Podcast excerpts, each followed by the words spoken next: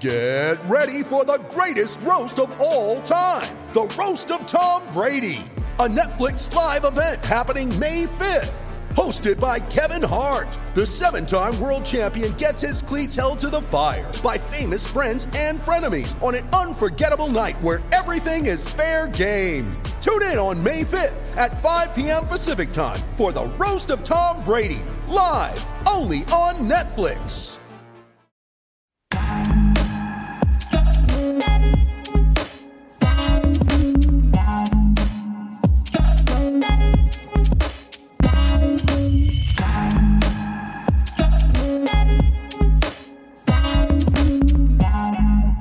Welcome, welcome to Fearless with Jason Whitlock. I am Jason Whitlock, your host. Uh, happy Thursday to you and yours. We're almost uh, to the weekend. I'm excited about the weekend. I hope you are as well. I'm excited about today's show. It's going to be fantastic. Uh, the wonderful and lovely and smart Jill Savage is here with me in studio today. Uh, that is awesome because uh, we have a topic uh, that lends itself to a female perspective. Uh, Ime Udoka, the head basketball coach of the Boston Celtics, as you guys know, in the news uh, last night and today, uh, potentially facing a year long suspension for what Shams Charania uh, is reporting is to believe to be uh, consensual uh, workplace relationship with a Boston Celtics staffer. Uh, I think there's more to the story. We'll, we'll, we'll get into that. Uh, Steve Kim's going to be here, Shamika Michelle. Uh, we're going to bring Tiffany Odom because after I get through this A block with Jill and, and Steve, uh, I'm going to turn the conversation over to the ladies and we're going to talk a little bit about Adam Levine and Ime Udoka. Uh, and then Delano's uh, Squires is going to round out the show. we're going to get dive a little bit deeper into both of these topics Adam Levine, Ime Udoka, uh, just workplace environment and expectations. Fantastic show uh, playing for you. I, again, we want to start today, though, with uh, what's going on with the Boston Celtics and what's going on with the conversation around Ime Udoka and, and the media reaction. I was amazed this morning uh, I flipped on ESPN. Stephen A. Smith has a huge NBA brand, knows a lot about the NBA. I wanted to see how he reacted to Adrian Wojnarowski and Shams Charania's reporting about Ime Udoka, and, and I wanted to see where this conversation was going to go. Uh, Ime is a black coach. Uh, he's coaching the Boston Celtics. Uh, he's, you know, going into his second year. We're just a week away from NBA teams reporting to training camp. And he led his team to the NBA Finals a year ago. My expectations have been so lowered that I knew this story would spin racial. Uh, it started spinning racial last night on social media, and, and Woj, I don't think, didn't tweet this out until like 1.35 a.m., and immediately the What About Brett Favre tweets started. And, and I'm like, hold on. An NBA coach is facing discipline for uh, uh, illicit or irresponsible or immoral relationship in his workplace environment, and somehow this has something to do with Brett Favre. That amazed me. And then this morning I watched First Take, and Stephen A. Smith blew my mind. And so let's start there. Let's play some. There's, I think, two clips I want to play of Stephen A. Smith. Let's play them back to back. Both of them mind blowing to me. And I'm going to take it a step further. I don't appreciate that being done to a brother. Because I got news for you, America. There's plenty of white folks in professional sports that's doing their thing. And I say that not complimentary. I don't see the information out about them. Why are we talking about this now? We got to talk about it because it's the news. Ain't none of our damn business unless you fire him. But if you keep him, it's none of our business. Mm-hmm. It should have never been. It should have never been put out there by the Celtics organization. And don't tell me you didn't do it, because you absolutely did it. Because news reporters got it, so it emanated out of Boston. Somebody ain't in L.A. or Utah or something leaking this stuff about the Boston Celtics. Right. This is on y'all. You shouldn't have been out here. That's what I have to say. What I will say is this, and this is a message to the Boston Celtics. I got a problem with you as an organization right now. Because if you're not going to fire him, why the hell do we even know about this story? Nobody's bringing that up. I'm going to bring it up. What the hell are you telling us for? I've been covering the NBA for over a quarter century. And I'm trying to tell you right now, I can't count the amount of fraternization, mm-hmm. or dare I say more, that goes on in practically every damn organization within the National Basketball Association, the NFL, Major League Baseball, the list goes on and on. People get together, they working together. That stuff happens all the time. Literally. Anybody that covers the, the professional sports will tell you. That is not new. Mm-hmm. The reason I'm bringing that up is not to excuse anything. Because if you're talking about, especially and especially if it involves married folks and stuff like that, nobody condoning none of this stuff. That's not where I'm going here. Mm-hmm. The issue that I have with the Boston Celtics is that if you're firing him, you wouldn't tell us why. So if you're going to retain him, why let us know now? Why I have a problem with an organization this is not about what transpired on the basketball court. This is not basketball decisions. If the reports say it's two consenting adults, and no matter how unfavorable or egregious we may think their consensual behavior is, the fact of the matter is, it's none of the public's damn business. Why do we know this? Because if it, if it were me and I'm standing in front of the Boston Celtics, you know, if you're Woj, Adrian Wojnarowski, our extraordinary insider who's been all over this story, along with Sean, Johnny and others, Shawnee and others, I get it. What I'm saying is, why do we know this?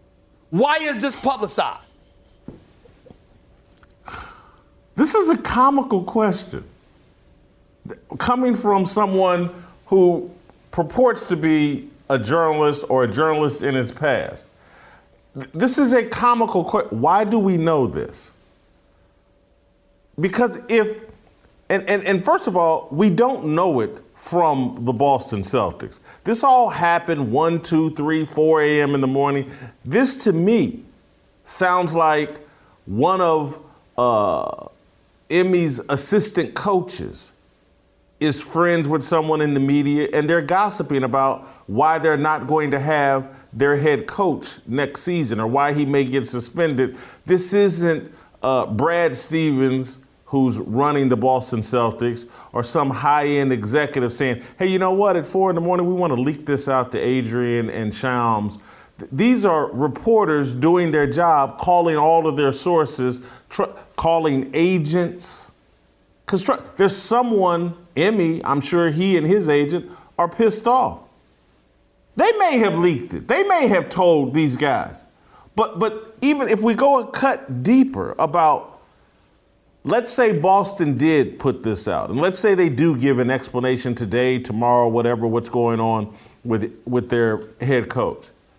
If they don't give an explanation, they get crucified.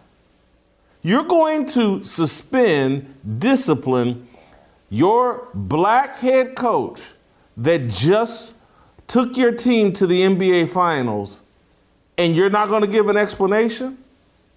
If they do that, Stephen A. Smith and all the other race baiters go on TV and call Boston and the Celtics organization the most racist organization in sport. How dare they suspend Ime Udoka without an explanation?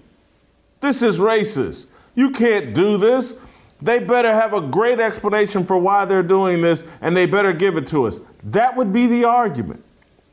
And so, what has happened is guys like Stephen A. Smith, Shannon Sharpe, other people, Twitter, th- these guys all pander to Twitter.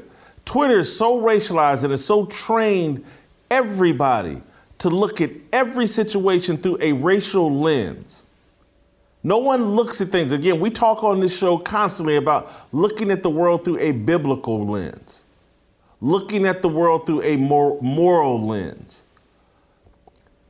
Social media baits everyone. Every situation has to be examined through a racial lens. That's the game that the Boston Celtics and every sports franchise and every person in America is being forced to play. If Jason Whitlock goes outside and says, hey, it's hot today, people, well, first people are going to say, well, well, hold on, Jason's black and he thinks it's hot. And if you don't like black people, it must be cold. If a white person goes outside and says they think it's hot, we don't think, well, is he right or wrong? We start, we, we, we evaluate everything through race. This is crazy. It's self destructive. It's toxic. It's, it's ruining our country. Stephen A. Smith, we just saw uh, a couple of weeks ago, play the race card on BYU based on nothing. And that, that's what I tweeted out this morning. It's like, is Stephen A. a psyop? Is he an MK Ultra? Does, does he have some handler? Who's telling him to do this? To throw out all logic and common sense and just go on TV and play the race card. Is Disney telling them to do that? Is that what they want? Is everything evaluated through a racial lens? This coach allegedly based off the reporting we, we, we've been told, is undisciplined sexually. He's in a relationship with Nia Long, some actress, and and uh, you know th- there's reports that maybe this isn't his first rodeo with extracurricular activity uh, within the Boston organization. Perhaps uh, the Celtics have overreacted here because there is some truth to what uh, Stephen A. Smith is saying that in sports organizations, in any organization, in, in uh, this co ed work environment world that we have created, there's a lot of shenanigans going on. But perhaps, and again, there's a lot of things to discuss here, and we're going to try to discuss them, but there's a lot of things to discuss here. Perhaps this is actually a good thing. The Boston Celtics are taking a moral stand and perhaps they're trying to create a work environment where head coaches can't just indiscriminately screw their subordinates. Perhaps they're drawing a line in the sand because their organization may have been dealing with this problem in other areas and arenas and they had to draw a line in the sand because things were out of control. Who knows? But let's have that discussion before we go to playing the race card and and and all white guys are doing the same thing and no one's talking about it, go tell Rex Ryan that. You remember Rex Ryan? Nothing illegal. Stories about him and his foot fetish and what he and his wife like to do. Someone uh, texted me early this morning stories of ESPN doing stories on white NBA executives getting fired for extracurricular sexual relationships in the workplace. These stories are being written about and talked about on ESPN. It's I and so I just want to start with because there's a lot to unpack. Steve Kim's uh, joining us from LA. Uh, as I've already told you guys, Jill Savage is in studio. But Steve, I want to start here and Jill, and I'm gonna throw it to you first, Steve. What's going on with Stephen A. Smith? This seems very odd in terms of the BYU thing. It seems like he's bending over backwards to bring up. He's turned into Bomani Jones, and he. I don't think he ever was Bomani Jones, but he. That's who he's turned into. What's going on? Well, first of all, though, uh, my thoughts and prayers are with Nia Long. And um, it, it proved Chris Rock right. A man is only as faithful as his options, okay? But as it relates to Stephen A. Smith, this is so predictable. Uh, it's almost on cue. It's basically like he's reading from a script. And as this story broke last night, and I sent it to you, Jason, and other people, uh, you could already see the racial lines being drawn in this story. But again, if Stephen A. Smith, and by the way, I want to make this clear to a certain degree, I actually agree with them. This seems like a personal matter. People, and I'm not condoning it, people cheat on their spouses all the time. Okay? And what you do in the privacy of your own bedroom or hotel room is your business. I really don't care. However, in a corporate workplace, which the NBA is, it's just dressed up as sports, but it is still a business.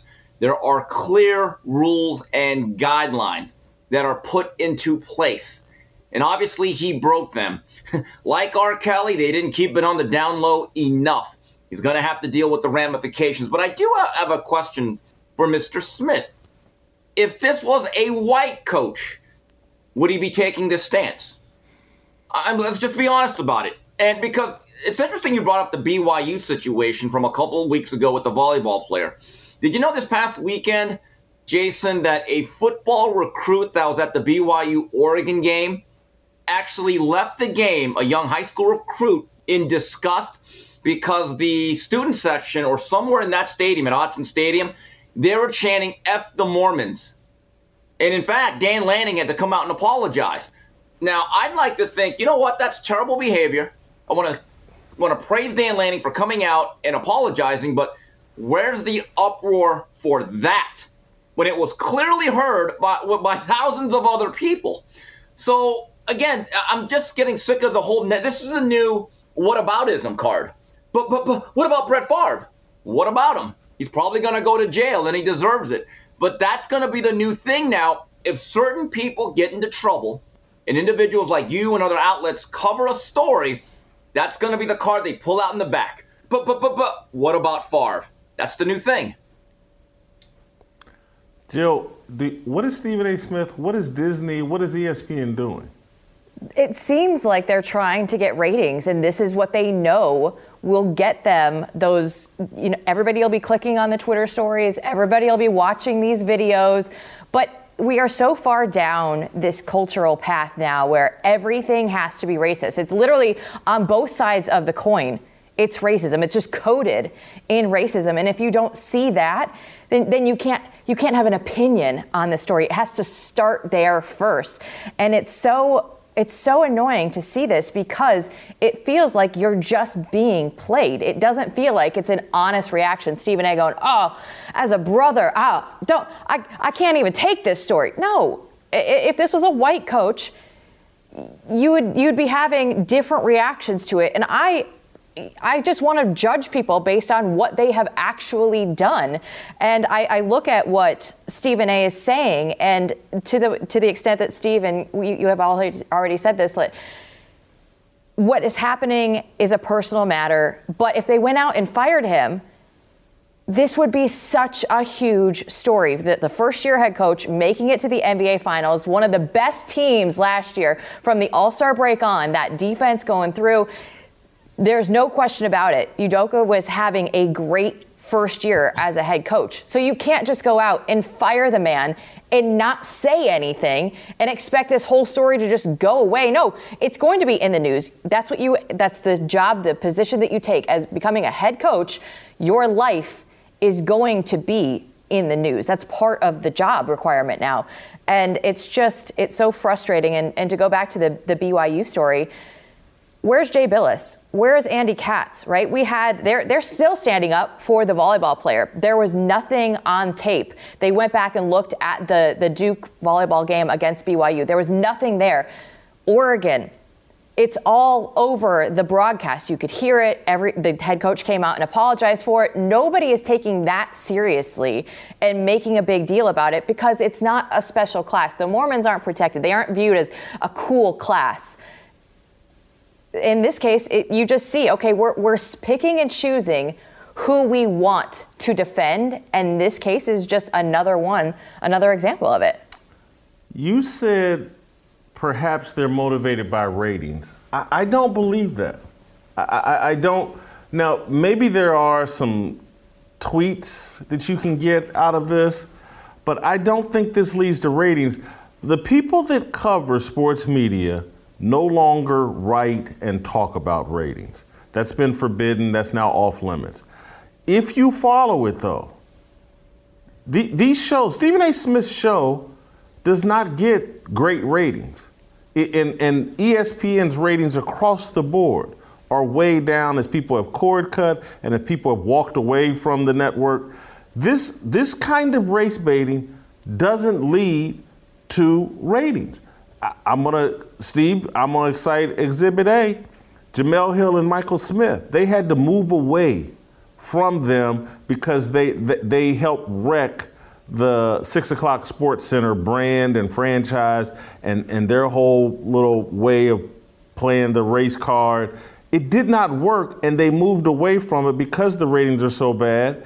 And and no one right now believes playing the race card the way they're doing. Shannon Sharpe does it over at Fox Sports.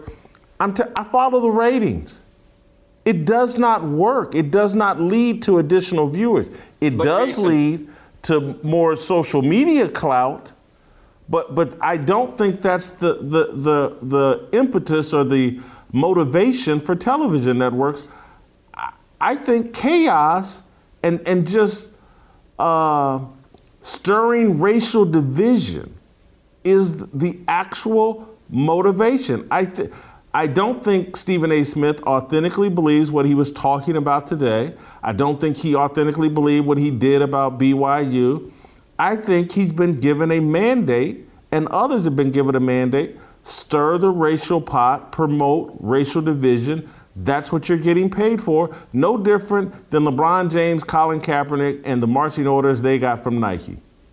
Well, Jason, though, let's take a look at this if you have the views that are much more conservative than Stephen A. or Jemele Hill, Will Cain and Curt Schilling, because they had an opposing view, they had no future at the network. I believe Stephen A. Smith is very savvy. He understands what is accepted in terms of his messaging and what he promotes. Also, I, I go back to this when Terrell Owens, of all people, questioned his street cred because again, street cred is so important, right? It's like an Amex, right? Visa card. Um, and said, "You're not as black as Max Kellerman." Just my view. But from that point on, Stephen A. Smith said, "Oh no, no, no, no, no. I, I, I don't want anyone to question my quote unquote street cred because the reality is, if he would have came out and let's say taken more or less our view or even close to it, he would have gotten skewered that's the truth. So a lot of these guys, I don't think have the guts to tell the truth. And that's the truth of the matter. And now, again, the easy default position is to point to Brett Favre. And so I don't see any of this changing. Look, I'm not even surprised by the reaction. Uh, it's almost like a WWE script. You know how it's going to play out, you know what's going to happen. And none of this is a surprise to me, Jason. Guys, I want to take care of a little business. I want to continue the conversation afterwards. I want to tell you where I disagree with you a bit, Steve, in terms of why the Celtics had to take action against Ime Udoka. Uh, but first, I want to take care of a little business. Uh, are you feeling just uh, like you can't get back in shape? It's not your fault. It happens to every man. As men age, our bodies naturally lose free testosterone. That's because when you're younger, you were at the peak of your testosterone production. Getting older makes it hard to stay in shape. But how would you like more energy to counter the negative physical effects of aging? Nugenix Total T Testosterone Booster is the number one selling testosterone booster at GNC. It will help you turn back the clock, re energize your workouts, get you better results at the gym, and help you look and feel as good as I do. I looked at myself in the mirror today before the show and I said, I don't know if I can look any better. But you know why? It's because I'm getting back in shape and Nugenix and Total T can help you do that. I can look better and I will because I'm going to keep taking this Total, Total T and keep working out and keep losing weight. Uh, but Total T uh, contains man boosting key ingredients like testofen, which has been validated in five clinical studies shown to boost free testosterone levels in men. Because Nugenix Total T boosts free testosterone, that aging process that the aging process robs you of, you'll feel stronger, leaner, with more energy and drive and more passion too. Your partner will notice the difference. Now get a complimentary bottle of Nugenix Total T when you text Fearless to 231 231. Text now and get a bottle of Nugenix Thermo, their most powerful fat incinerator ever, with key ingredients to help you get back into shape fast. Absolutely free. Text Fearless to 231 231. That's Fearless to 231 231.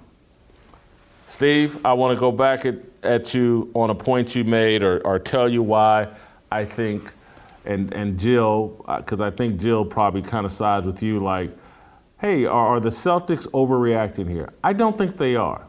In the new world that we live in, in, in, out, in the Me Too world that we live in, in the uh, feminist world that we live in, his behavior is putting that organization, allegedly, in a very vulnerable position with their female employees. Yeah. If the coach is running around banging his subordinates, though it's my dad told me this when I was in college, and I'm gonna say it just how he said it. Uh, my dad owned a bar in the inner city. He had a very beautiful uh, barmaid named Debbie. And, and I hate to admit this, but you know, this is just, you know, when I was in college, when I was 22, 23, decided to talk to my dad, you know, Dad, Daddy, you, you hitting that? Debbie was beautiful. My dad was, my father was divorced at the time. And, and he's like, no, I'm not. And I'm gonna tell you, he goes, I'm gonna tell you why. He goes, once you start screwing them, they don't work for you, you work for them. And that's the situation the Boston Celtics are trying to avoid. When your coach is betting an underling, she has so much leverage over him and the organization, particularly in this world. And if the Celtics like they were tolerating or covering up for it, he, he, he makes them all vulnerable. He's at the top of the organization. He's not an assistant coach. He's not uh, an, an executive vice president. He's the head coach, other than Brad Stevens, and maybe has even more power than Brad Stevens. He, he's at the top of the food chain, and he's making the entire organization vulnerable. That woman could sue, or women could sue at any time. And, and now it, it, it's no different than I, I, and I hate to use this example because I know the full details, but it's like what happened with Isaiah Thomas in the New York Knicks, mm. where Isaiah Thomas said something allegedly inappropriate to Anucha Browne Sanders or whatever her name was, and she sued Dan uh, James Dolan. Dolan. And and got a bunch of money from the Knicks over Isaiah saying allegedly the wrong thing to her if this guy's, you know, dipping his stick somewhere and probably text messages and all kinds of things that could be turned against them at any time, I don't think Boston had any choice but to deal harshly with him. Jason, I actually don't disagree with you. I made it clear this is the rules in a corporate setting. The rules are the rules, and there are standards. Um, the issue is, and again, so don't crap where you eat and don't ahum where you work. That should be like the 11th and 12th commandment. Let's just carve that out in the stone tablet. But this is where I do feel bad, and for the females. Now I'm seeing on social media pictures of all the Celtics female staffers, and there's a lot of speculation. And I'm thinking, come on, folks. These, these are, many of these women might be married with children. Why put them through that? And again, that's part of the ramifications of what you did. And, and, it reminds me of one of my favorite songs from the mid 80s by the Timex Social Club, uh, Rumors. How do rumors get started? Started by the jealous people. And you're right, Jason. Everything you outlined right there with just random females who just happen to be in that media guide are now being plastered all over saying, hey, was this part of the hit? You're right.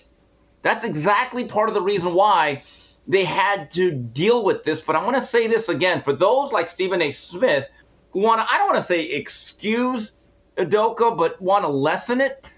I'm going to say this again. I'm going to repeat it.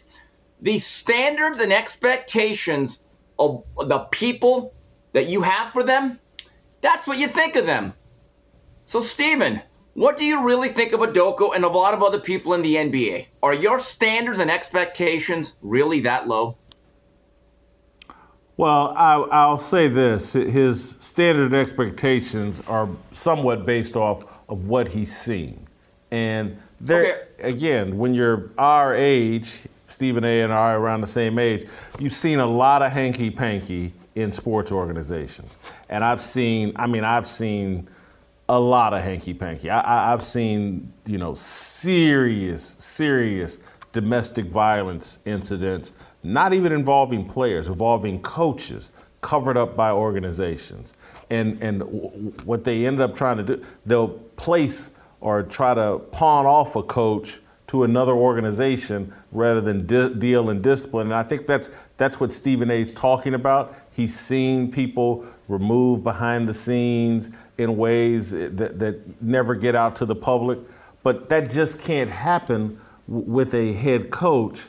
And, and Joe, I, we'll get into this a little bit later when when uh, Tiffany and Shamika are part of the conversation. But I, am wondering how you feel as a woman. Have they overreacted here? Uh, you know, and again, the rumors are he's going to get a year-long suspension. Adrian Wojnarowski saying it seems to be headed that direction. Shams tweeted that out originally last night. That's the same suspension as Robert Sarver is that fair? I was just going to bring that up. I think that the timeline of this happening has to be factored into this with Robert Sarver going in and saying, okay, you know, they, they might be forcing him to sell the team now. He definitely has a one year suspension. But looking at what he did and the NBA coming down on him the way that they did, they have to say, okay, we're, we're just either going to have morality back in the NBA as if it was back, as if it was ever there to begin with. But I would like to see this, if, if this is going to be the new precedent that they are going to set, is that you can't go through. We're not going to stand up for any of this, but I think that this coming on the heels of Robert Sarver makes this a completely different story. If this happened a month, two months ago before this really came to fruition for, for Sarver and Phoenix. Um, I feel like they, the NBA might have addressed this a little differently, that it might not have been a full season um, because it is a personal matter. I still, I still don't like to see it. You still don't want to have this happen, but a year for this feels a little bit lengthy when you look at something like a Deshaun clarify, Watson though. and, the, and the NFL. The NBA took action against Robert Sarver. This what we're team. hearing, this is the Boston Celtics. Right. And again, I, I go to like, we don't know what's going on within that culture, the dynamics inside that organization that may, and, and I've heard rumors that this isn't his first rodeo. Mm. And, and I, I, I, I just think in the current environment that we've got now with the the racial conversation and all of that. I'm, people are going to get upset when I say this, but I, I could see Ime and other black coaches that have had any modicum of success. I'm bulletproof. I'm absolutely bulletproof. Who, who can do anything to me? Who can put any restraints on me? I'm bulletproof. I'll play the race card on you, and if I won't, others will for, on my behalf, and that's what we're already seeing play out. And so I, I, I think for Ime, it's unfair to him because he shouldn't be walking around feeling bulletproof. But I wouldn't blame him for feeling bulletproof, and I wouldn't blame any of these coaches for feeling bulletproof because that's the environment we've set up. There are no standards for you. There's nothing that can't be excused. And, and so when when I take a step back and I can't wait to hear if there's other details that come out. I, I just tend to think they were having a hard time getting this guy to listen to anybody, and that's why the punishment seems so harsh. Steve? Jason. Yeah, one, I want to wrap this up here. I, if you want, but how long before a media member compares this to the racist history of Boston when Bill Russell's house was broken into and they, they, they smeared shit all over his wall. I, I'm gonna I think by Friday someone's gonna actually make that comparison and conflate that. One quick thing about Robert Sarver, yeah, I, I guess he's gonna sell his team, and I'm thinking, oh, this guy's gonna make a hundred millions of dollars. That's not much of a punishment. You know what I would have done, guys? not to hijack this, but it's what I do. Um, so Robert Sarver owns the Suns and the Mercury, right? The WNBA team. I think a real punishment would have been to force him to own three more WNBA teams. Now that's a penalty. Be making him sell, be making him sell the team for like uh, seven fifty million or whatever, for half a billion. It's not much of a punishment. But if you make him say, you know what, okay, Sarver, we're sick of your. Sh- you're going to own two more WNBA franchises. Let me just tell you something. That is like a death sentence. That's just my view of it. Well, first of all, he's going to sell the Phoenix Suns probably for close to two billion dollars. Uh, and and you know, now he may lose a half billion on the sale uh, when he has to throw in the WNBA team as well. But uh, he's going to make plenty of money uh, selling the Phoenix Suns. All right, thank you, Steve. Uh, appreciate it. Good job as always. Uh, you can email me and us at fearless at theblaze.com. Uh, Shamika Michelle, Tiffany Odom.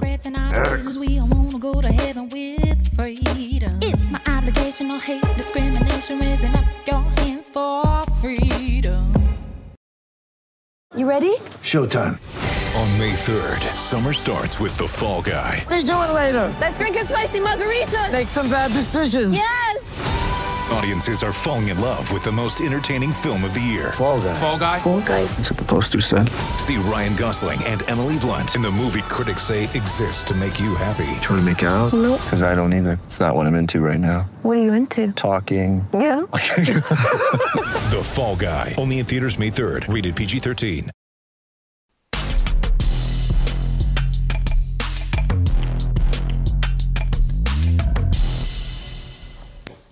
All right, welcome back. Uh, we're going to expand our conversation a bit about Ime Udoka, the uh, Celtics coach who's facing some disciplinary action for his extracurricular activity in the workplace. We're going to expand it by bringing Adam Levine, one of the singers, or is he the lead singer? Help me out from Maroon the 5. lead singer. Yeah, he's been in the news cycle uh, for cheating on his wife. His mistress put out some videos and there's rumors that he wants to name his baby after his mistress. And uh, anyway, that made me want to talk with Jill and Tiffany and Shamika about men and whether women, uh, whether it's foolish or not, for women to date celebrities, date and or marry celebrities. Uh, Shamika, we're going to let you go first. Uh, we'll, we'll just start there with just a very generic question. Foolish for women to date uh, celebrities? I don't think it's foolish for women to date celebrities. I do think, though, that you have to take in mind that um, anything that happens in your relationship a lot of times will make it to the news. And so you will have to deal with gossip and people talking about certain things. But i don't think that means you can't date a celebrity. But i also think that women should keep in mind it doesn't change the fact that you have an obligation to do certain things. And i think that women forget that. Sometimes they come to the table thinking a man is going to bow down and be faithful to them simply because they're a woman and that's it they they never ask the man how things are going in the relationship. They never want to know what he's missing or what he's uh, thinking, what he's unhappy about, and they fail. And I think that is whether you're a celebrity or not. I, I'm going to push back before I let Jill and Tiffany in. You really think that's what's leading Adam Levine? She's not checking to say, hey, what's going on, baby? You missing anything? Am I doing this or that right? You really think that's why he's got four or five mistresses now, or is he just, you know, a little selfish celebrity pig? I definitely think he can be a selfish celebrity pig. Like um, Steve Kim pointed out, you're only as faithful as your options. But I do think that women are very quick to say when they are unhappy with something, when they need something, but they're slow to hear and slow to listen when it's the man uh, saying the other thing. As society, we haven't provided a space for men to really say they're unhappy with a certain thing. And so a lot of times they sit quiet, or if they say something, women aren't attentive to just be able to read between the lines. I think that happens a lot in relationships, whether you're a celebrity or not. Mm. Uh, complaining, that's not my issue. I, I know how to complain. That's what I do for a living. foolish, uh, foolish to date celebrities? I think you should know what you're getting into when you date a celebrity. Um, it's not easy to date a celebrity. The stigma that comes with them is usually true the sex, drugs, and rock and roll. Um, they live a wild lifestyle. Women are thrown at them every day, which creates a world where it's easy for them to get into sex addiction. It's Mm. not an excuse, but I'm just saying it's their job is set up that way. Not just rock stars, football players, NBA, things it's just given to them, thrown at them. So for a woman to date them, it's very, very hard. So does she have to put blinders on? I guess it's what you're willing to put up with. I'm not saying that you have to put blinders in. It comes down to your morals and standards. If you have certain things that you expect out of a relationship, maybe a celebrity is not for you. Jill? More money, more problems, Jason. That's what we're coming down with. When you look at it, Tiffany alluded to it. Women throw themselves at men that are celebrities. Our culture has put them on such a pedestal, whether you're a musician, you're an actor, you're an athlete, you're a coach. Women constantly are going to be coming up to these guys. And yeah, you can say no once or twice, but you have to say no time after time after time again. It just lends itself to be a more difficult relationship. And you do see, you know, like celebrity couples that get together, they both have a, a you know, a similar adage on, on both sides that they both have to deal with that same thing. That might be a little different in my opinion, but when if it's just, you know, the man is the celebrity with women constantly throwing themselves at him, it's it is you know what you're getting into and it's, you know, give and take in a relationship. And I want to add this. Go ahead, please. Um, sometimes you don't know the behind the scenes of a relationship, what arrangement they might have. Right. Right. Maybe Adam Levi- Levine's wife knows that he cheated. He cheated before before her. Maybe she got him cheating. Maybe she know, did. Maybe but she. Let me, I, I want to, go ahead, Shamika. No, I was going to say to what Tiffany was saying, a lot of times you don't know what uh, they have set up in their relationship. And it is about what you're willing to put up with or what your deal breakers are. One of the things I liked about Mo'Nique, the comedian, is when she got with her husband, she let everybody know up front our deal breakers are not me sleeping with somebody else or him sleeping with somebody else. So, like, don't even bring that up. Don't bring it to us. It's not going to end our marriage. But there may be something else that's her deal breaker. Who knows? Leaving the toilet seat up. We don't know. But I think you have to understand what your deal breakers are in a relationship. And sometimes it, it may be that, you know, that's not a deal breaker. Let me throw this back at y'all, uh, particularly Tiffany and Jill, but Shamika, you chime in after them. Y'all have basically argued, oh, the women are just throwing themselves at them. They're just throwing themselves at them. And I'm sitting there going, well, hold on. We're in this social media DM world where let's don't pretend like men ain't sliding into DMs out hunting and fishing. Uh, and so I don't think, you know, it's just Adam Levine, everywhere he walks, there's a pair of panties falling at his feet. Maybe he's hunting for those panties as well. Social media sets it up where it's easy for people to have affairs and cheat. There's vanishing mode. You can have a whole conversation and then take away your conversation. Snapchat, you can send a picture, no one know about. They make it easy for people to be able to slide up in your DMs. I mean, as single women, Oh, there was a famous married man that I didn't know what vanishing was on Instagram until this guy was like, and I was like, what, what is this? How did this just happen? No idea. Cause I don't, I don't look for ways to, oh, how do I delete my messages? No, if I say it, I say it. But definitely a thing that, that men, So they're, they're looking. Yeah, d- d- Shamika, I'll let you jump in, but it's a two-way street. Yes. Yeah, definitely it's a two-way street. I've had people slide into my DM a couple of blue checks. And let me tell you, when you have two phones, that vanishing thing doesn't mean anything because I think I'm just as important. And so I'm gonna take one phone and snap pictures of the other phone because you're not getting ready to she to me. So I want people to know that. it may vanish on your end, it ain't vanishing on mine. But yes, men do go after, and sometimes they're just being greedy. They may be intrigued for for anything, the way that you think, the way that you look, and they just want to see what you got going on. So yeah, it definitely goes both ways. All right, let's get even broader. Uh, and Shamika, I'll let you go first. Unrealistic to expect monogamy from men. I don't think it's unrealistic. You know, I do know men that are monogamous and that are very faithful and who are good looking, attractive men that could get any woman that they want. So I don't think it's unrealistic at all. I think what's unrealistic is the expectations that you can be in a relationship and not have honest communication. I think that's where we fail as couples or, or, or as people. We don't honest be honest with with each other. I saw a video the other day. There's this viral video of this young boy. He is missing his two front teeth and his mom is asking him what kind of woman that he wants. And so she goes through a series of questions and she's like, Do you want a light woman or a dark woman? And he's like, I want a sexy chocolate woman like me, you know. And she goes, Well, do you want her tall or short? And he was like, I want her shorter than me. Every man's woman is shorter than her. And she said, Well, you want her skinny or thick or fat? And he said, I want her skinny.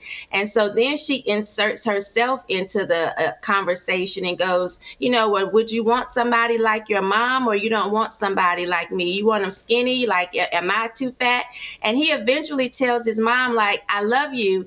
I, I, I love you, mom, but you know, you you are getting kind of big you know you are you you are fat but he he coupled that constantly with i love you mom like i love you. And i think a lot of times we don't want to hear something hard nor do we want to say something hard to the person that we love. We don't want to say something that's going to make us look um, ugly or look like we have a weakness or look like we have an issue with something. There's no space provided in the relationship to just be honest and keep it naked, as I say all the time.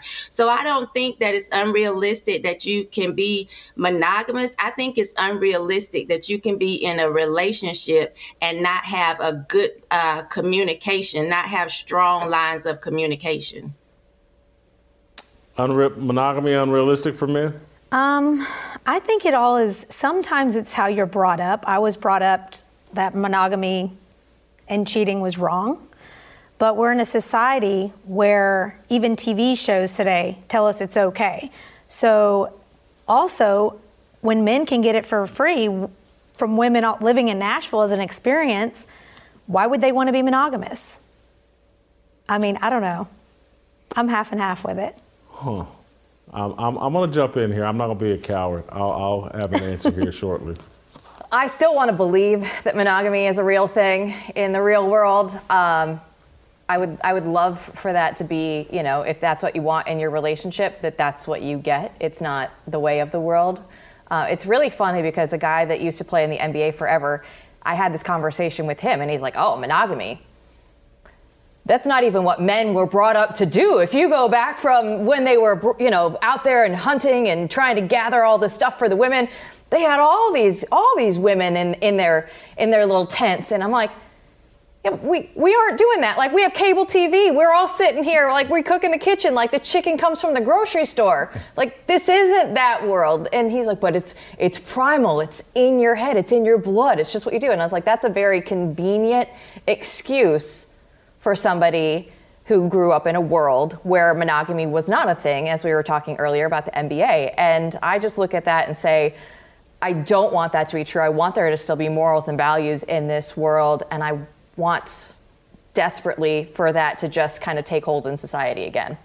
I, I, you know, five years ago, I certainly wouldn't be saying what I'm about to say now. Anybody can, uh, you know, I used to write columns, humorous columns, but that were all based in uh, disrespect for monogamy.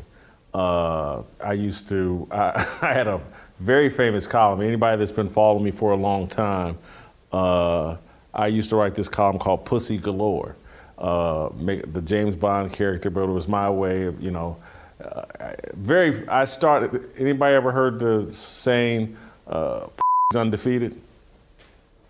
I kind of in the sports world, I kind of popularized that.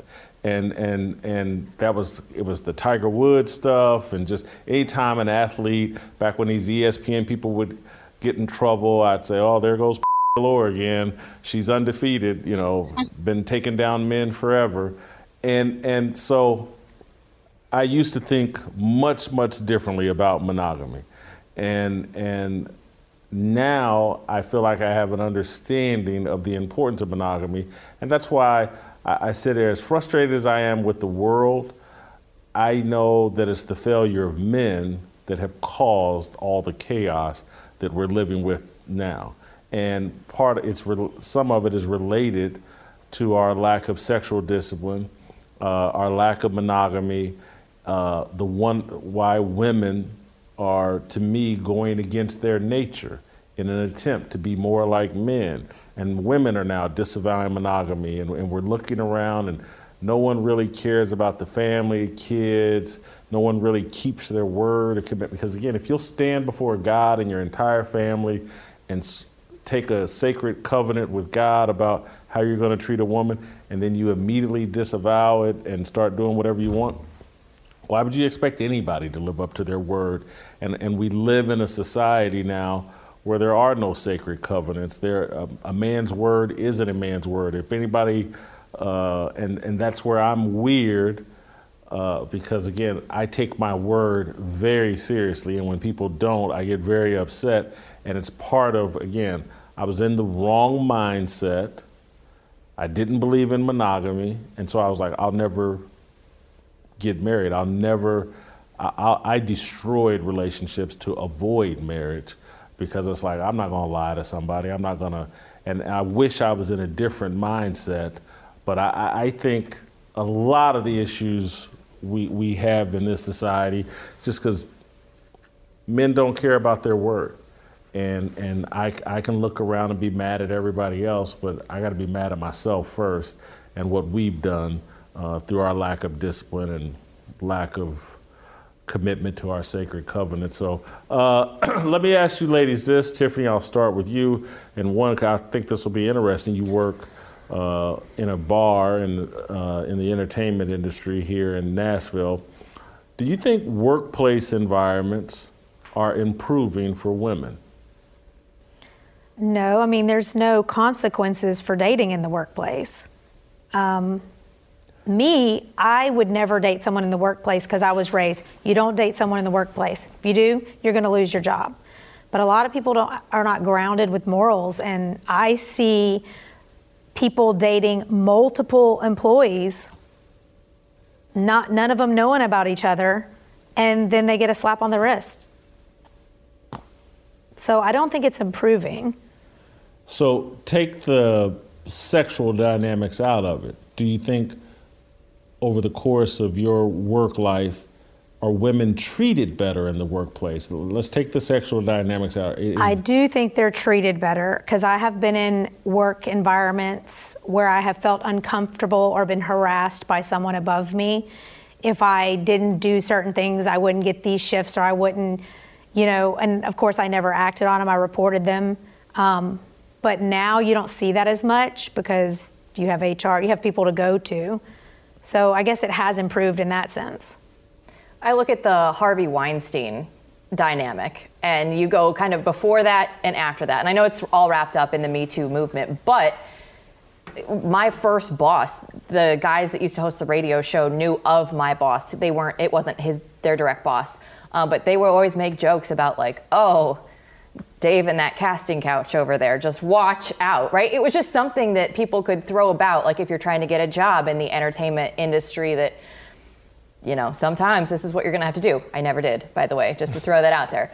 Um, but I do think that things are improving, if only because people are going to be frightened for losing their job if they do or say something wrong is there some middle ground that we might be able to just like live in and just kind of all be and, and not have to worry about every little thing that we say? Or if oh i compliment you on your jacket today is that going to be workplace harassment? Because some people some women are like oh you can't comment on on what i wear. That you know i'm going to take you to my superior. You know like there's there's a fine line that, that we can settle upon, but I think that if you look back from the Mad Men era, Harvey Weinstein, to where we are now, it's a lot better now than it was back then. Shamika, things improving for women in the workplace? I uh, maybe uh, there's part of me that feels like things have gotten a little boring in the workplace. I know I got a four dollar an hour raise because my boss, you know, had a thing for me that worked in my favor. so, you know, I don't know. It's gotten a little bit boring now because I think men are so on guard that they don't even want to have regular relationships because of the way that it could look, the way somebody may think something is going on when there's nothing going on. And I think it's kind of just taking some of the playful banter out between men and women that just sometimes make life fun. Of course, no one wants to be in a position where somebody is holding something over their head as far as keeping them from elevating or succeeding or going to the next level. And that goes both ways. You don't you eh, you don't ever want to be in a position as a man where a woman can hold something over your head to keep you from advancing and vice versa. One of the things uh, one of my former bosses told me is something a man should never do at work. You don't play with the money or the honey. Don't don't play with money when it comes to your work and don't get involved with a female because that can always lead to your downfall. But I think now people are just so on guard that we don't really have genuine relationships. We don't joke as much as we used to.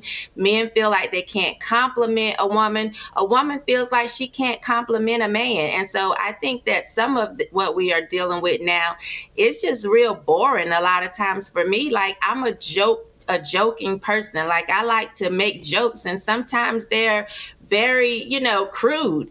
And I just think that people are now just on guard so much. Not that, you, Shamika. You don't crack crude jokes. I've never yeah, seen that. I know it's hard to believe. but you know, um, there was something. Wait, I'm sorry, Jason. There was something you said. No, go ahead. That you was talking about galore. Something that I grew up with was uh, Willie D saying, um, "You think." is made of gold well it's not you can't get a dime for it at the pawn shop so i think i've always been the type of person where i understood that it's not just about sex like you have to bring other things to a relationship and so when it comes to you know people cheating and and and all of that it's not always just about sex. And that's where I think the communication comes in. I also want to say, in defense of this coach, um, for people saying, oh, he cheated on Nia Long, he cheated on his girlfriend. That was not his wife. And I personally believe if you don't take your relationship seriously, why should anybody else? So that's my thought on the coach who was not actually married. You know, you fair game if there's no, uh, ring involved. You're just a glorified girlfriend. I don't care that they call you a fiance. Uh, Shamika, I'm gonna send this next question to you. This will be our final one, and, and then we'll hear from Jill and Tiffany.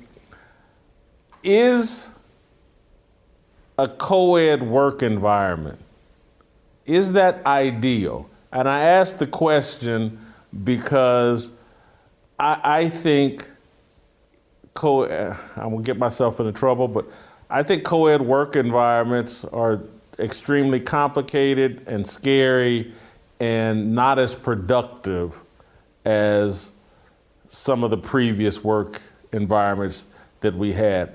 I think once you drop a woman into a uh, work environment with a bunch of men, particularly heterosexual men, everything changes.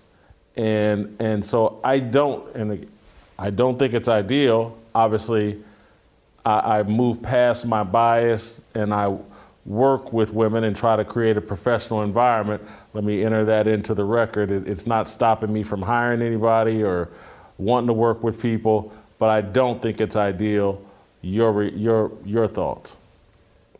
I prefer a co ed work environment. Um, I would prefer to be around more men than a bunch of women. Um, uh, so I prefer that. I don't even remember an environment where I was just around mostly women, unless you want to say church, because you know there's not a lot of men in church now. But um, I prefer a co-ed environment. I think because it gives you the opportunity to not just have that interaction with a, a man, but to learn from people. One of the things I can say that I've learned from even just the men on our platform, seeing Delano with his wife, seeing you run a um, your show and run a business, and watching Steve Kim be able to laugh at jokes and be relaxed, listening to Royce be able to have an intellectual conversation. Like I've learned so much being around you men that I wouldn't want to lose that. I do a podcast with two men and so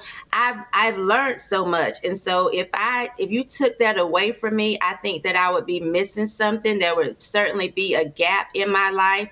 So I'm in favor of co-ed uh, relationships or co-ed workplaces simply because you get to learn from people. I think you just have to know what is uh, okay and what's not okay. Um, I will say that the first time I met you, Jason, you came in, you six six. I gave you a second look. You had that earring in your ear, but I knew I better not say anything because I didn't know how you would take it. You never know just how people are, and you know whether they're uncomfortable with something, whether they're okay or they're relaxed, or if they're fun, you know. And I just think you have to know what those boundaries are and you know, once you kind of build a rapport with people, you kind of know that. And so I, I love working with men and women. All right, before you guys respond, and Shamika, I may let you jump back in here. I, I, I want to add my, I just have a fear because I've, I've worked long enough uh, to have been in some different situations with female employees and so I'm very guarded in the workplace, and and and I'm also I can be as crude as Shamika, probably more crude. I, I grew up listening to Richard Pryor albums, and that's where my sense of humor goes, and and uh, again, I was sitting here telling you, I used to write columns about pussy galore and all this other stuff. And as a columnist, that's where I grew up writing. That's a solo act. That's just me. And and then as it relates to uh, when I started going into sports talk radio, that was me working with a bunch of guys for the most part back in the 90s and 2000s. And and so I'm, I get quiet and defensive and a little bit aloof because it's like if I let my full personality out here, I'm probably gonna get in trouble, and so I just tend to hold back uh, because I just I've just seen too much and experienced too much that I'm, I'm halfway scared half the time. It's been great working with you all. I feel like I can be myself, but I just I wanted to throw that out there and give you all the opportunity to want to hear your opinions, but also want to say if you want to ask me anything or push back against anything I've said, maybe what I'm saying sounds absolutely stupid and I sound like a per- feel free to say any of that. I see where you're coming from, but I, I also I mainly agree with Shamika. I can't imagine not being in a co-ed work environment. I learn so much from men. I'm a guy's girl. I like to be around guys. I learn um, lots of things that not all women can. T- I mean, you know, I know I know a lot of woman stuff, but being around a guy, you just learn a lot more. Um, how do you feel? Like to say? I have never known anything other than a male dominated industry coming up through sports television for 13 years or whatever it was. Um, I would be in studio, you know, just day in and day out, and then eventually started traveling for games and, and being on the road. And that was our, our football crew. We would have the same crew every weekend, and we would all, you know, I was the only female on one of those crews. There was another female on a different crew that I worked on. Um, but, but for the most part, it was just me the whole time. And I feel like I've always been one of the guys, so I was never uncomfortable in that environment. Um, but I, I never I never gave it another thought because that's the job that I wanted to do. I knew that going in, and that's just what was going to be done. So, Jill, what, and I'm sorry, Tiffany. Also, I think when you get too many women together, and if it was all women, it would not be a good environment. So, for me, and I really want to hear Jill's perspective on this. What I, I've said and argued on this show that the injection of women into the sports talk lane, to me, I feel has softened the conversation. Now, people are sitting on shows, and next thing you know, you got to deal with a woman's sensibilities. And I've, I've been on shows and watched people on shows. The women are waiting. Michelle Beadle used to do this to guys all the time. She'd pounce if there was a chance to make them look sexist, and she could go viral for calling out Stephen A. Smith or whatever, or whomever, to make them look. And so I've been on shows where guys hold back and don't say what they really think because there's a woman in the conversation and he's scared to death that if he says the wrong thing, she's going to come back and, well, you're sexist and blah, blah, blah. And that's going to go viral. And, and I, I've, I've also seen like football shows. This is what frustrates me football shows. And I'm sorry if it makes me look bad, but I've, I've, I've never met a woman that knows football as well as I do. Met a lot of men that know it better than me. And I see uh, conversations when Samantha Ponder's hosting an NFL show with a bunch of NFL players and coaches. I look at the conversation as compromised because it's got to stay at a level where she can engage. And if it ever got to its deepest level, she she has nothing to offer or maybe can't follow, can't hear what's being said that's interesting that needs to be probed. And so I'm not trying to put you in a spot, but uh, I sports, locker room conversations, the way guys talk, we call each other names, we say semi disrespectful things to each other, no harm, no foul.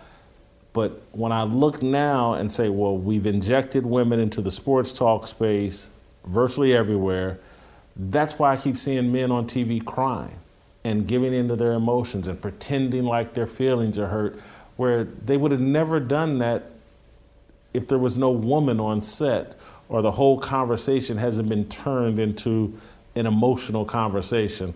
I've said a mouthful. That's it's really interesting because I think that it it doesn't just speak for the sports environment, but we've made it out to be bad to be masculine and toxic masculinity. And everything has been feminized, whether it's sports talk or just your local news in just daily life.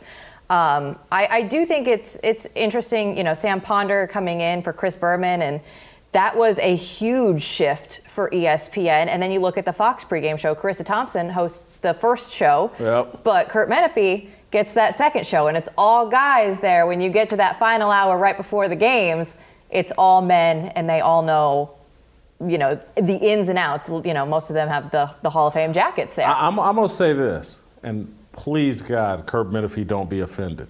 I'm not sure if Kurt Menefee knows more about football than Charissa Thompson. Uh, so okay. I'm not sure if there's much of a difference there. And I, I don't say that to I'm saying that one to credit Charissa Thompson. Two, I'm not trying to denigrate Kurt Menefee, but he's not a former player. He's just a broadcaster and a host. But but I, I've I've because looks matter so much more for women, uh, and so we're really not talking about a group of tomboys that played sports hardcore. Uh, I don't think for the most part. Sam Ponder was though, or yeah, she grew up. She didn't have TV. She was just a tomboy her whole life growing up, and literally was like, "Oh, I think I'm going to go do this TV thing." She didn't know any. I mean, she didn't have a TV in her house Got when she was growing up. Gotcha. Her husband's a former Right. NFL quarterback, so she probably knows more than most. But when I watched that show, I, it's it's limited where it can go conversation wise. Uh, but but more than anything, it's almost like in the sports world, I wish there were more.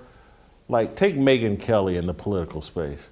She's fearless, and she can have any conversation that a man will have in the political space. No harm, no foul. And again, it probably took some time for her to get there to where she's that kind of fearless. But it seems like in the sports world, it's so woke and so given to emotion that there's there's just not enough of that, or that, that doesn't.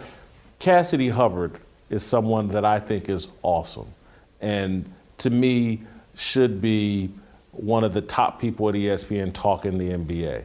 I think she knows it forward and backwards. I think she's got kind of tough enough skin and she can get in there. But that's not who gets the main gigs.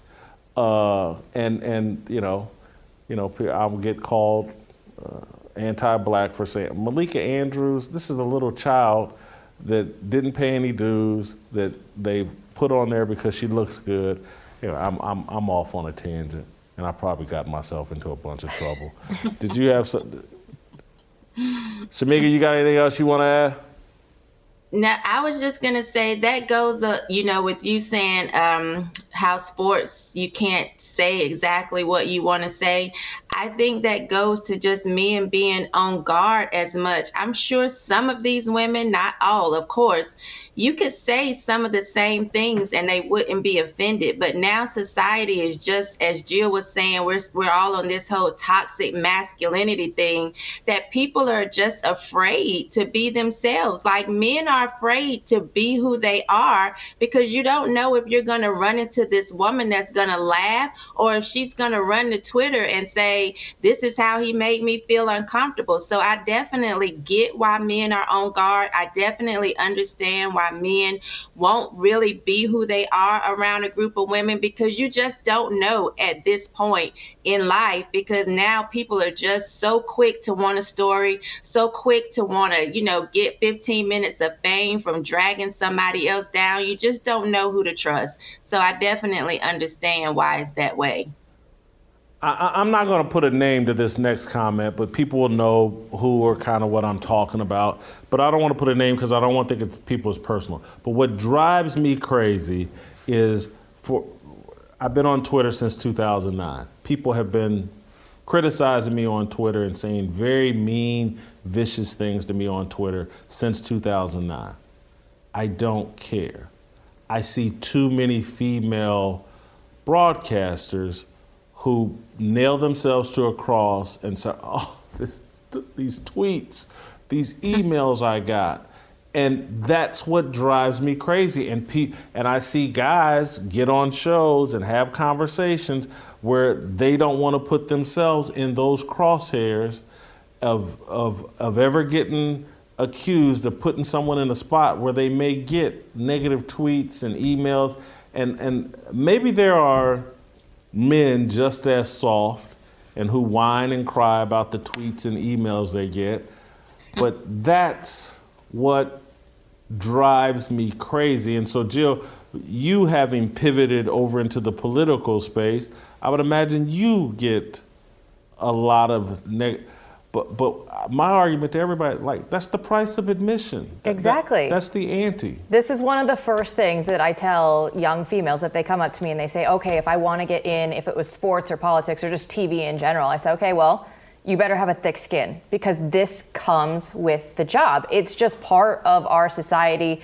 Twitter, it's it's so easy for them to message you. Half the time, you don't even have to put your real name on your account. So they can just sit, you know, and type, and it, it makes it so easy that something that they would never say to your face is something that they have no problem just, oh, send, you know, and, and you look at it and it, it makes just for an interesting arena to be to be working in. Uh, but that's it's all part of the game, right? Like this this is what you sign up for. If you're a celebrity, there is something that goes along with your your life is going to be in the public image. If you're on TV, people are just going to be tweeting at you. It's it's the give and take. It's the choices that we make in life.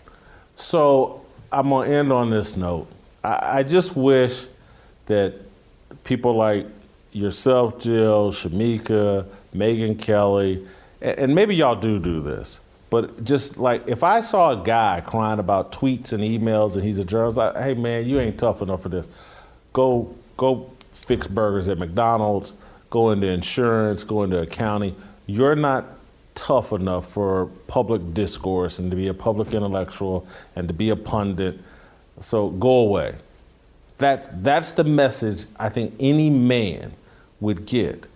We don't seem to be giving that to women. We, we, I've seen videos of, oh my God, let's read the mean tweets that such and such got. I just want to play a violin and say it. Yeah, huh? we do. We do on here. I think we really tell them how silly they look when they do it. I have a question for Jill, though. I want to know: Have you gotten in any locker rooms, and is there anything that you saw that we might can discuss offline? plenty, uh, plenty back back in the day. We'll All talk right. about bring it. back bring back masculinity though. That's the that's the blanket statement. We will be a better world with more masculinity, with the men being masculine, not the women. All right, great up. job, ladies. Appreciate it. Awesome. Uh, get your Fearless Army swag at Shop Blaze Media slash Fearless. Delano Squires. Next.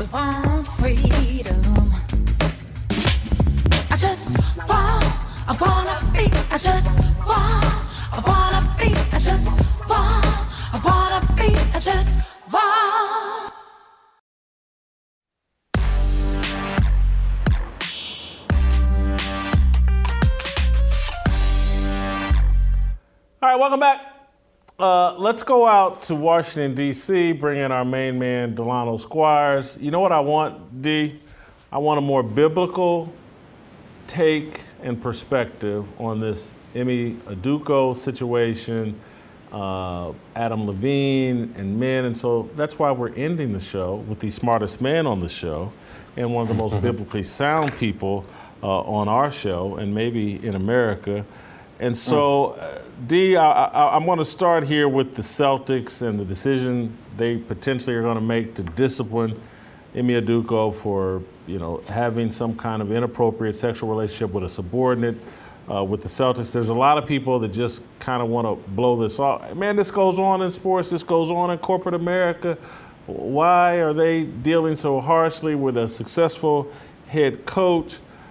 The Celtics seem to be taking a little bit of a moral stand here and holding the line on a company policy. Uh, do you respect the Celtics for doing this? So, Jason, it's hard to, to put all of this in context until we have the full set of details, right? Um, when, when, it first came out, I think the way that, that it, it, leaked or the way that it came out, I first saw it from um, Adrian Wojnarowski. It was very vague and it said, you know, some offense that he didn't name. And then, you know, people started to speculate on who the person could be. And, and one woman's name, a VP, um, ended up getting dragged into this, and, and one ESPN reporter said that it's not her. So uh, un, until we get a better sense of what the actual offense was, right? So, for instance, it could be that, as you said, he, he had a, a consensual sexual relationship with a subordinate. They were dating, they, they felt fine about it. People got wind of it, felt, you know, that, that she was getting preferential treatment. Um, and, and, and I'm not even trying to be funny. I feel like I've seen she, so I'm, I'm going with that assumption. So put that put that pin where it is. Um, that's one thing, but but let's say that it was a woman who was married, right? And let's say her husband worked for the Celtics and he ended up getting fired, and or, or they engaged in certain types of conduct in at the facility. Um, you know, they, they were being sloppy, quote unquote, in terms of how they managed their relationship um, around around the team, that may mean something very different for the, for the franchise. So, generally speaking, do I think that um, adultery is a sin? Obviously, yes, right? As is fornication. Um, do I think that NBA teams typically um, take such a strong moral stance for just that infraction? Nah, something tells me there's something more to the story um, unless the Celtics want to take the lead and say, we as a franchise take, um, you know, power re- dynamics seriously when it comes to uh, staff and subordinates, coaches and players, and and you know members of the team, and we want to show, you know, how much of a, a welcoming, inclusive environment that we want to make, particularly for women who want to to have jobs in the NBA, and by doing that, we are willing to severely punish, you know, one of the up and coming coaches in the league. Um, I could see that position because that position would be motivated by again a, a sense of promoting, you know, diversity, equity, and inclusion. But again, something feels like there's there's some details missing that I would like to come out. I feel pretty confident based off of two or three uh, people in the know that I've talked to. There are reports that this involves the wife of a high end executive, and that uh, that the executive is irate, and some of it seems. This is where I get a little squirrely because they're saying that executive is insisting on uh, the the lengthy suspension, but I don't see any executive other than Brad Stevens having the kind of clout to do that to the head coach that just led you to the NBA Finals, and so there, there's, but I could see uh, if if and again I've heard from people that are in the know, this isn't a first time offense, and so Mm. you know, I, I, I and again he's only been there a year, and and I said earlier in the show. And, and I want to ask you this. I I said, we've created such an environment of interpreting everything through this racial lens. And anything that happens in the world, we immediately go to race. And, and so, if, if that's the case, if that's the, the, the standard, hmm. I can see why uh, the Celtics feel boxed in here a bit because if, if they don't if they don't leak out or put the information out there, they're, going to get crucified either way it goes. And so the, the way this conversation has been racialized and the way that I think the whole world has been racialized, I could see guys like Ime Ad- Aduko, and I said this earlier in the show, feeling bulletproof, that he's untouchable because any action he takes will be defended. And the organization, particularly residing in Boston, and the way everybody loves to say, "Oh, well, Boston's the most racist place in the world," and uh, that I could see him feeling bulletproof. And, and so when I am trying to understand what's going on here, I think this is an employee, a successful one, that they've lost control of, Mm. and that's part of the reason the discipline is so harsh. So, so Jason, I hadn't heard those other details, and again, if those things are true, then that does, you know, bring some more texture to the story, and that would make sense because uh, no man wants to be cuckolded by another man, right? And when you have to look at the guy who's sleeping with your wife every day, you come through the doors at the facility, he's smiling in your face because he thinks that you don't know. But, but you know because you got a private investigator and you know that he's been catting around with your wife. No guy likes that. And, and in some respects, in, in, in, in terms of uh, the sports world, a one year suspension is more merciful than an outright termination. And depending on who this executive is, again, assuming this is true and what, what type of juice he has, um, uh, basically being blackballed from the league. Because in Proverbs, it, talks about, you know, the sin of adultery, the, the writer of the Proverbs says, look, you can't take, uh, you know, uh, burning coals in, in- into your chest, into your bosom, and expect not to be burned. Right? So in biblical times, you sleep with a man's wife, he may kill you. So, so getting a one-year suspension is is better than sort of the death sentence, uh, so to speak, um, as it relates to to Udoka's uh, you know coaching career. Now that being said, he may just be the type of guy who's sloppy and can't, you know, he can't handle himself, right? He's he's a very successful coach, obviously in terms of his one year. He, he took over a very good program. He took him to the finals. He's a good-looking guy. He he's been in a relationship with Nia Long for a number of years, so you know a lot of people, men and women for that for that matter, are, are envious of him. So you probably figure, look, I have access to whoever and whatever I want in this facility. But every once in a while, life will give you a gut check, and and you may, Jason, you remember you remember the video uh, Down Low with R. Kelly, right? Mr. Big let R. Kelly watch, drive around his wife, watch over his wife, and Mr. Big didn't live in Dahomey, so he didn't require all the men around him to be eunuchs. R. Kelly sleep with his wife, and what did Mr. Big do? He put the hammer on him, right? Left him unrecognizable. And, and, and typically that's, that's what'll happen if you, if you sleep with the wife of a powerful man. So a one year suspension in that context may not be that bad for, for this, for this, uh, for this coach, but it, it's a bad look all around. And Jason, I want to echo your sentiment. The way that this has been racialized, and I, I was on Twitter earlier, I saw Stephen A. Smith, I saw Robert Griffin III, I saw a, a lot of the, the dimmer lights in sports media and corporate press opining on this, and you know where they're going to go. Oh, why, why didn't you talk about Brett Favre? Why isn't ESPN covering Brett Favre? Um, because to your point, everything for them is racial, right? Now, if this had been a white coach, let's say, and a, and a black subordinate, then it's power dynamics, and then they they're going to be quoting Roots and saying that white men have been having access to black women since the plantation, and so on and so on and so forth. So this is what happens when when you cast off scripture as, as your moral compass, and all, the only thing you think about is, well, what role did the white man play? What role did the black man play?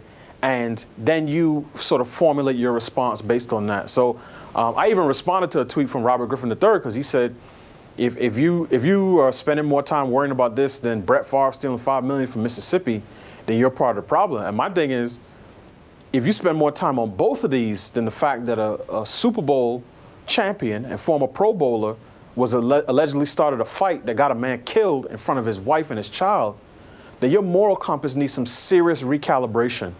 And, and, and that is uh, what I would use to describe ESPN. If it has any racial angle, they're on it like, like a dog on a bone. But if, if it's not one that they can play up, then they have no interest in it. And so this whole thing, this habit that ESPN and other media outlets are promoting to just look at the world through race goggles. This is what's so frustrating to me because this does not work for black people, the great mass of them. This racial lens that they've got everybody tuned to works for racial elites. They use it for black elites. They use it to improve their position in corporate America. Mm-hmm. Oh, we're going to hire some more diversity, inclusion, and equity executives, and we're going to hire uh, more black head coaches. And again, they all believe in this trickle down racial justice deal that never trickles down to the great mass. It, it benefits the elite and no one else. And that's why this is what's so frustrating. It's like, we've moved completely away from analyzing any situation through a biblical lens, and everything is interpreted through a racial lens. And that's, we're trying to obviously push back against that on this show. And it's the reason this approach, our approach, works or why we do it is because that lens works for everybody. And that right. does Christianity, a biblical worldview, actually does trickle down and benefit the poorest of the poor, uh, you know, whereas this little race game that they're playing benefits a handful of people like Stephen A. Smith, who's making $13 million a year. It's going to benefit Ime Udoka, I guess. He probably makes four or $5 million a year. But it doesn't work for anybody else. It's completely unhealthy. It's driving a wedge in this country you can't get to the facts. You can't deal with the facts. You can't. Mm. It's corrupted the entire conversation and has everybody at each other's throats. That's what's frustrating me. Absolutely, Jason. Um, it, as you said, it, it, has really negative side effects for the black masses. One, it encourages us not to take responsibility for our own behavior right? We're, we're, always, our first move is to always look, well, why, why didn't you do it to the white person? All right, it's never, you know what? Yeah, I shouldn't have done that. I was wrong for that. Let me let me try to make amends. It's it's always a, a, a comparison trap between us and white people. But but you're right. One of the things I, I tweeted this earlier in the morning. Uh, I have a type of job now where I could tweet during the day and not after five o'clock like Fred Flintstone. But um, I tweeted this earlier in the morning on a, on a tweet that uh, Stacey Abrams sent out. You know, she's running for governor of Georgia, and as as is the case with all Democrats, she talks a lot about abortion, and she she links it to black women, particularly low-income black women. And I said that the aristocracy, the black elite, the talented tenth, right, the black leadership class, as you as you mentioned, um, they are the biggest impediment to progress, social, economic, spiritual progress in the black community because they, they reject the, the power of agency. Um, they promote abortion as a moral good. Um, they diminish the importance of the nuclear family, right? They encourage government dependency. They abet lawlessness. And they bastardize the faith of, of our forebears. Um, and, and these people at the top use the plight of the black poor to extract benefits for themselves and much of the black middle class. So our, our Negro elite really are the culture vultures, right? And that's why um, I think it was USA Today put out an article earlier this year where they said two years after George Floyd's death, many companies promised, you know, more diversity in the C-suite, and and black women haven't realized that diversity. And I said to myself, what does George Floyd dying on the street in Minneapolis have to do with some black woman who went to Harvard, you know, getting promoted to VP of her law firm. But this is how they think, right? They, they pick at the carcasses, particularly the black poor. They use anything that they can get their hands on that has a racial element to, to, um, to, to hold hostage the guilty white folks who they say hold all the power. So George Floyd gets killed, you got to give me the day off because I'm, I'm, I'm stressed about it. I live in California, he was in Minneapolis, but I'm so stressed you have to give me the day off. Or you have to donate to my organization. Or you have to hire me as a DEI consultant, right? And, and let's be let's be honest, Jason. The people largely pushing this, not exclusively, are, are black women. Educated black women. The DEI industry at least f- just from my first glance, I'd say is at least 75% black women. Every other woman, some of them I went to school with, is diversity this, equity that, inclusion this, right? And some of it, uh, let, us say some of it is, is useful stuff, right? They're, they're trying to broaden the net, reach talent pool that, that may not be um, reached otherwise.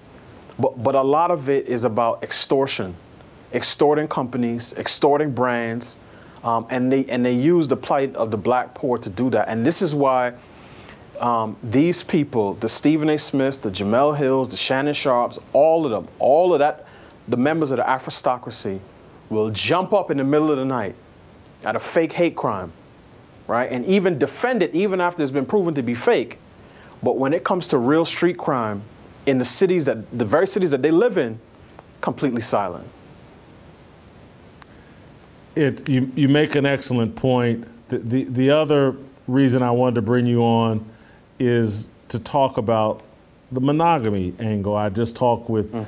Jill and Tiffany and Shamika about this, and I asked them the question, and I wanted to ask you Is it unrealistic to expect monogamy from men? That's a great question. Um, is it unrealistic? For, for some men, it seems that way. Uh, I know multiple women personally who've told me that they've never known a man, any man in their life, who did not cheat on his wife. Um, so I, I, could see why some women believe that. Uh, Jason, given our fallen nature, our sinful nature, um, and man's sort of basest proclivities, particularly as it relates to, to sex and sexual immorality, um, absent a man dedicating his life um, to Christ or, or, or some other uh, religion that has strict, you know, prohibitions on, on adultery, I'm not putting my money on it, tell you the truth. So I can speak for myself. I can, I can speak somewhat to the guys that I know personally. any other any other dude, if you ask me, would you put the deed on your house up, you know, and bet that this man has been faithful to his life for his entire life? I'm not doing it.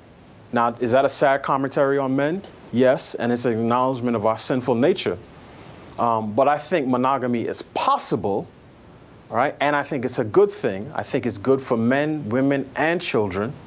Um, because again, when you, particularly when you're married, and I, and I don't think that Udoka is married to Nia Long. I think they're in a long-term relationship. I don't think that they're married yeah. legally. Um, but put that aside, um, when when you're a person, man or woman, husband or wife, and you invite a third party into your your marriage, into your marriage bed, um, you're going to bring serious, serious problems into your relationship. And, and it's going to take time to not just get that person out of there, but to get that distrust out of there. Um, and sometimes that takes years, and sometimes it's a lifetime. So it's, it's not something I think guys should play around with. If you commit to one woman um, in front of friends and family and God, honor that commitment um, because I think you know, th- those commitments are, are, are, worth making and keeping. And particularly if, if you're a Christian man, um, that should be the expectation that you will be faithful to your wife. But you and I both know, e- even among clergy members, I mean, th- this, there's some guys, and I've, I've named them before, so I'm not going to say their names now. There's some guys, I've said this before, I wouldn't even let my great grandmother spend more than a day around some of these guys. Pre- preachers, I'm talking about. Um, because they, they have never shown a willingness, desire, or ability uh, to keep their hands off of any woman uh, for any extended period of time. You know, one thing, by eliminating any discussion of a biblical worldview, we never even get to have a discussion in society about the benefits of monogamy. Mm. And everything, the whole world. And I used to be of this mindset that the more the better. And mm. the more you have, the more masculine you are. And it, you know, I'm ashamed of myself that it took me as many years as it did to figure out that my masculinity isn't attached to that. And that there are tremendous benefits to uh, marriage and monogamy and what you can produce. And we don't even get to have that discussion because yeah. right now, and I'll end on this right now, our religion is race. Hmm. And th- that is, that's, again, when, when every thought you have is tied through, well, how's this play in the racial Olympics? And, and virtually none of your thoughts are, what does God think about this? Mm. Race is your real religion. And, and it's a shame that that's the society that we're leaving for young people. Uh, but that's what we're doing. I'll give you a final thought and then we'll get out of here and we'll see everybody. Sure. Tomorrow. I mean, uh, you, you make an excellent point. And I mean, there was a point where adultery was a crime on the books because people took marriage seriously, right? They believed that it was the, the, the union between one man and one woman um, for one lifetime, with husband and wife dedicated to one another, and the, and the, and the fruitfulness that comes from that relationship. But to your point, over the course of years, we, every part of that marriage covenant we've removed. We've removed the lifetime requirement. We've removed the man, the one man, one woman requirement. Um, the, the, the fruitfulness sort of desire all of those things have come out. So now it's basically just, you know, two adults in a consenting relationship with, you know, better than average jewelry. That's basically it. Um, and I think that that's a mistake because the society loses a lot when when we become casual with, uh, you know, our sexual nature and our sexual desires. And, and, and we see this, Jason, because when we when we make critiques uh, about the LGBT community, particularly gay men, as it relates to monkeypox, and you read all the stuff, the piss orgies and all this other stuff, we, we see what uh, an animalistic sexual nature looks like. And straight men have that, uh, that at, at our base level, our sin nature is just as animalistic. So a guy who's, you know, whether he's at Freaknik or the, or the Playboy Ranch, right, could express those same type of, of desires without any restraint. Um, so, so I think it's a mistake to, to look at adultery as you know a victimless crime or to, or to even look at sex as casual. And that's and, and, and here, one of the things and, and really the one issue, the situation and person that really brought this to light to me was all the conversation around Bill Cosby, right, and his charges. And you know what it was. It was all sorts of, oh, he's about to buy NBC, and oh, they don't want to see the black man, and this, that, that, and the next. The one thing that no one ever said, I don't think I heard any cultural commentator, any any religious figure, any you know DJ, any morning show host say, is that Bill Cosby was cheating on his wife. He was a serial philanderer for decades. That didn't even come up. Now, I'm, I'm not saying that that's just, that, that is, you know, the adultery is on the same criminal, legal level as drugging women, which is the allegation against him, and raping women. But at some point, I think it, should it should be raised. Like at the very least, the guy, you know, was serially unfaithful to his wife, and, and I think, you know, we as a society should should speak to that. But it never came up because we live in a culture that doesn't really value marriage, um, that does not value monogamy, um, and does not value sex. Um, so for, the, for us, it's all about individual pleasures and desires, um, and never about fidelity to, to God's design for, for that gift. So, yeah, th- this situation really does s- say a lot about our culture um, in, in many ways the monogamy, the race, and you know, sort of the workplace conditions aspect. Thank you, D. Great job as Thank you, always. Uh, we'll play some tomorrow, and we'll see you tomorrow.